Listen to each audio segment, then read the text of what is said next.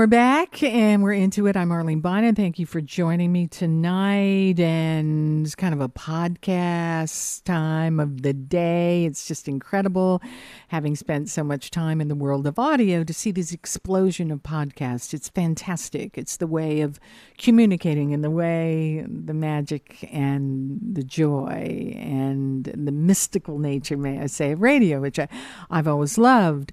But is there a dark side to podcasts? Look at what's happening in our news. Look at what's happening in our world.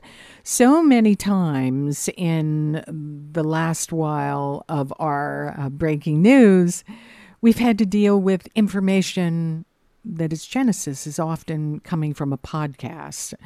Uh, Alex Jones used podcasts, is talking directly. Sandy Hook as he spun the lies that it was a host. And, and remember during the pandemic when Joe Rogan was making headlines uh, talking about that ivermectin worked. And it was disputed, and that has continued over and over. Ivermectin has never been seen as something that can be effective in the treatment or stopping COVID. And then we had all sorts of the denunciation of scientists we have podcasts often we are learning that has become a source of information that may be troublesome.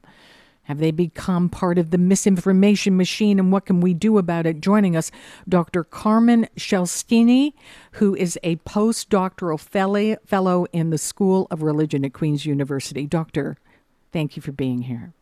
Hi, thank you for having me. It's quite something, you know. It's uh, nothing is black and white, and I, there is a little gray in there. But podcasts are, are just exploding. It's our way, as I said, they're uh, talking to each other, getting information out. In fact, there are a lot of podcasts that deal with the dangers of misinformation, but now we can't really ignore it, can we? Because often they're the format for breaking this. How how bad is it out there? How dangerous is it out there? it can be very dangerous. There's low to no moderation for podcasts, and we all actively listen to it. I mean, I'm I'm famous for it too, sitting at home listening while I'm laying around watching television or thinking about these things. I'm listening to a podcast in the background, and it becomes our information source, and it becomes a habit for us. You know, just like we listen to our favorite radio hosts, we also listen to our favorite podcasters. And when they're not being moderated or watched, it can be a significant source of misinformation and disinformation and conspiracy theories. Yeah, it's a new frontier. There's the good and the bad, and then we get back to it. How do you regulate it? You know, all this stuff is the wild, wild west and the wonderful uh, freedom. May I hijack that word back? I mean, there is real freedom, but there isn't when you're being delivered misinformation, and we see the danger of it, especially um, in, in the aftermath of what's been happening in the United States. So you know, it's it's so intimate. It's you know, I said earlier today, it's like being in a hermetically sealed room, just you and the podcast and the podcaster. How can we tell? I mean, dare we say what we can do about it without well, being think- accused of cancel culture here? I think that one of the things that, as a listener, that you can actively participate in is actually researching the information. What we find is that if we look at some of the mainstream platforms for a podcast, they may have deplatformed some of these individuals, but their messages are still there. They may take down an account for a certain person, but they don't take down the podcast, or someone else interviews them. And so the message continues to be shared out there.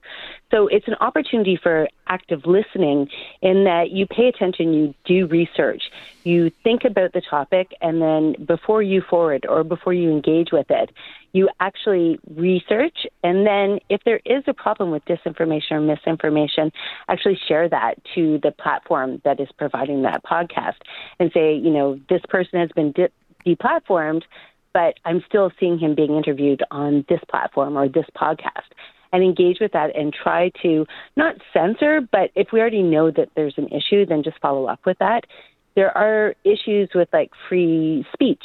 You know, we can't mm-hmm. censor people and, you know, cancel culture is an issue, but we also have to be significantly aware of the implications that this can have both politically, scientifically, with the society as a whole.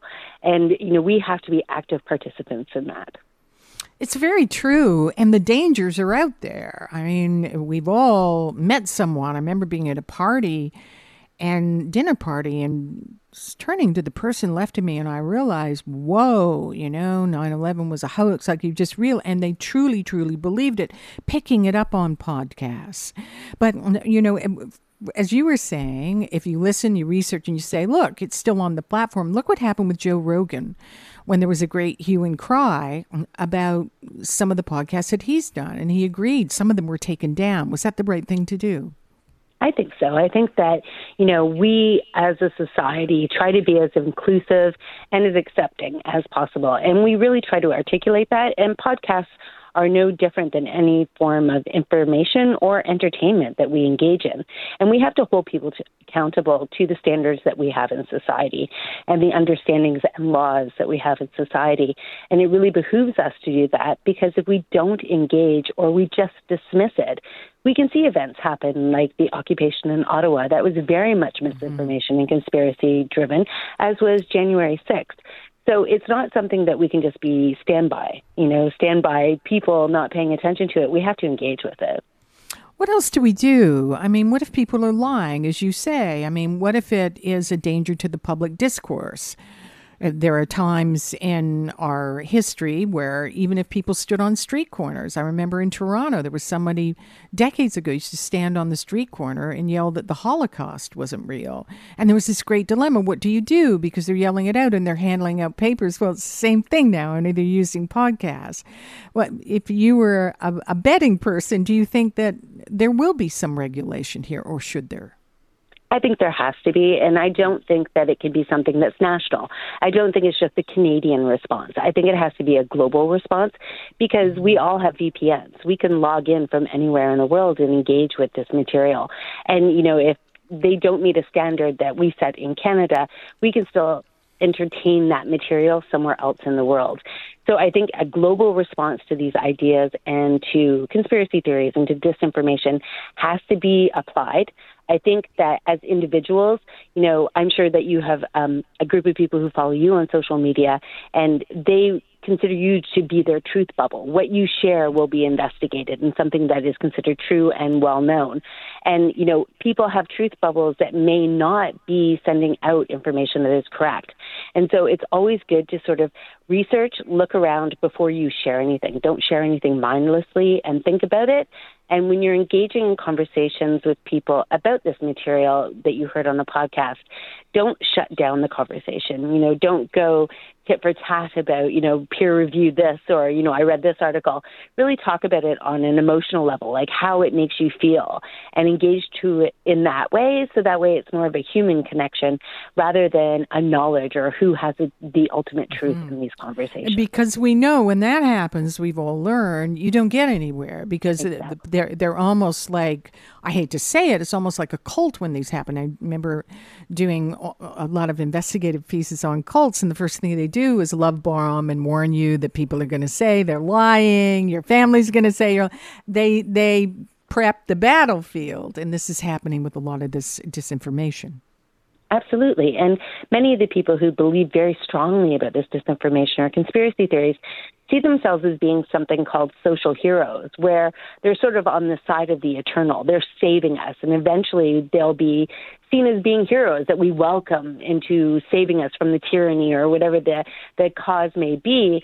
And, you know, when we um, attack them and we use denigrating terms or we insult them, it validates their position because they understand themselves as being mm-hmm. ostracized from the greater society. So, really, we need to engage as human beings on an emotional level far more than arguing points or who said what.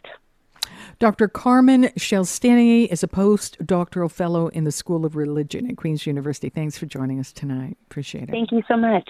I'm Arlene Bynon. Don't go away. This is On Point.